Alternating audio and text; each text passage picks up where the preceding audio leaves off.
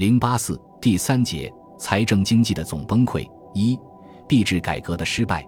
王云武虽然是以发行金圆券为中心的币制改革方案的制定者，但他作为一个并无政治实力的财政部长，并不能控制币制改革的进程。币制改革成败的关键是蒋经国在上海的管制经济能否成功。当时。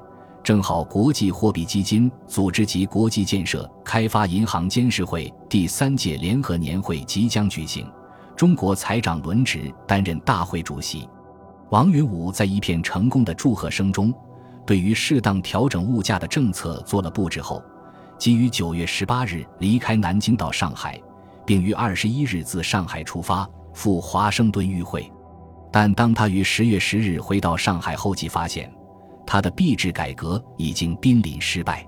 本来，王云武草定币制改革方案时有个基本前提，即国家局势不致恶化。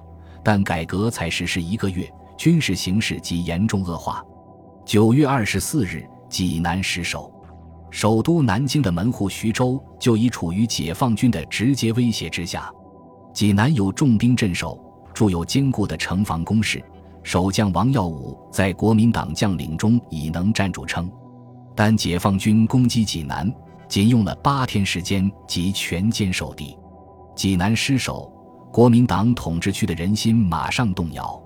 同时，由于财政收入未能如预期增加，而支出则根本无法收缩，公营交通公用事业补贴和军费增加，造成发行加大，已达十二亿元。即达法币实值的六倍，影响到人心和物价。金钞的收兑期原定到九月三十日截止。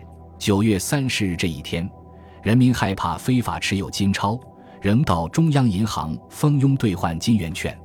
但过了期限，中央银行却于十月一日发布公告，查收兑黄金、白银、外币、钱金规定至九月三十日为止。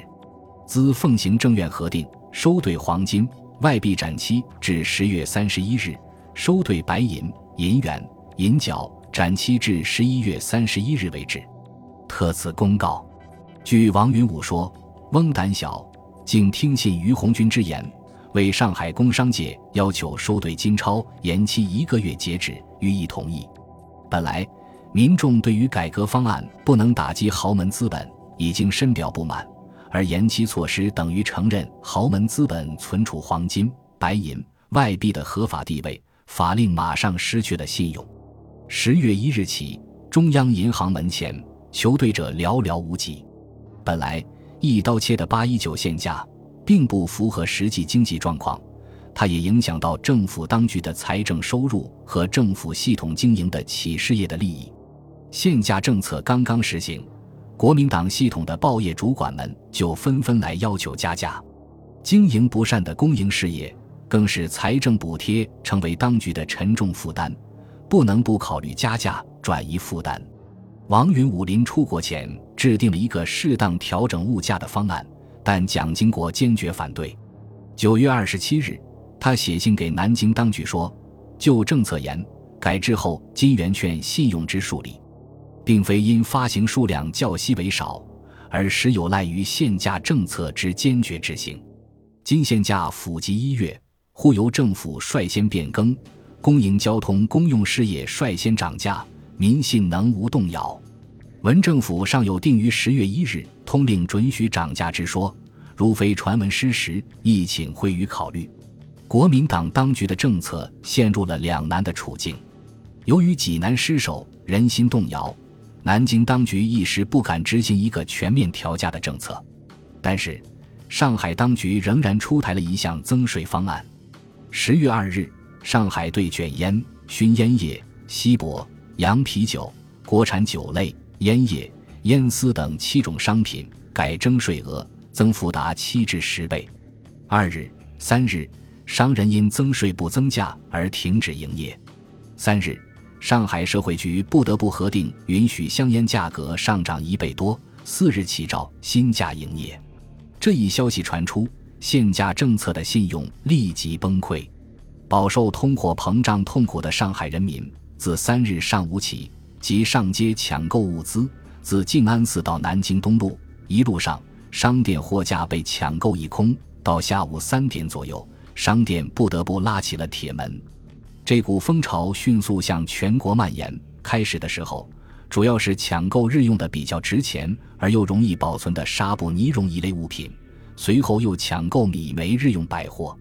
尽管当年粮食收成尚好，米的来源却日益减少，城市很快出现粮荒现象，煤的供应也十分紧张，人民无法按现价购到日用必需品，管制经济形成了货品严重短缺的经济局面，社会秩序更加动荡起来。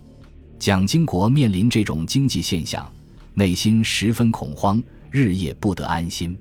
十月六日晚。他向上海市民发表广播讲话，企图遏制抢购风潮，力挽狂澜。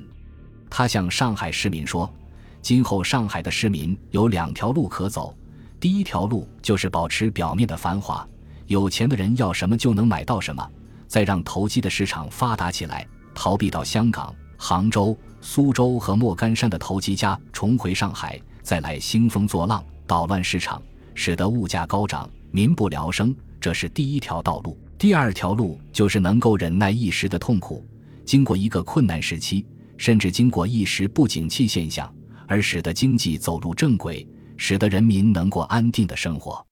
但无济于事。二十四日，他又发表了向上海市民进一言，蔓延道：“我们可以确实相信，上海并非无货应市，而是商人看涨，不愿将存货拿出来。”以致造成今天的所谓缺货现象。今后我们必须要他们将货物拿出来，照现价供应市场。他承诺政府将实行限购、配购、统购政策来保证供应。他不无恐惧地说：“现在有许多人看见了困难，好像已在那里开始恐惧了，甚至于开始摇动了自己的信心和决心。这是目前最大的敌人。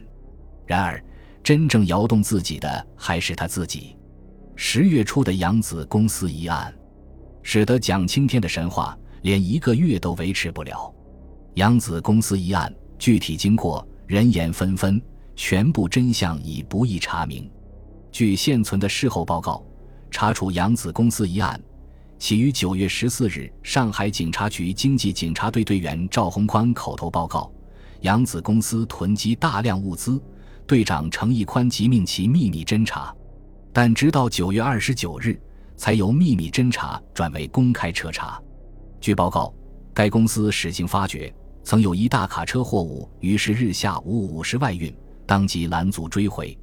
而事后查点，这一卡车货物出有小型机器脚踏车二十四辆、西装乙木箱、玻璃木梳乙木箱、玻璃板六大箱等四项货物，未曾登记外。与该公司呈报经管督导办公处之物资清册核对，据数相符，并无缺少。至十月二十七日调查，扬子公司存货超过规定的三个月以上货物有：一、天津烧碱及美国烧碱五十六桶；二、糖九十五吨；三、或由二七四箱。上海市政府辩称，查督导会议曾决定物资按照规定限令登记，但不就既往。因此，物资登记者之来源如何，时间久暂，均不在追究之列。蒋经国自己就在日记中为杨子一案辩称，在法律上讲，成成公司是站得住的。唐时此案发现，在宣布物资总登记以前，那我一定要将其移送特种刑庭。总之，我必秉公处理，问心无愧。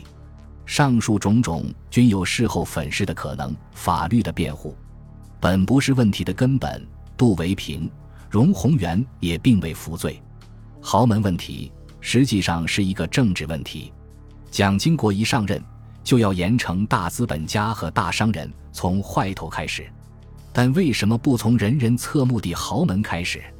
一九四七年六七月间，李宗仁草拟的上蒋介石书中也曾提出：“我政府即以以革命之精神与决心，力行民生主义。”一节制资本，取豪门之财富，充实国库，可资产以重税平衡收支，又何止五亿美元？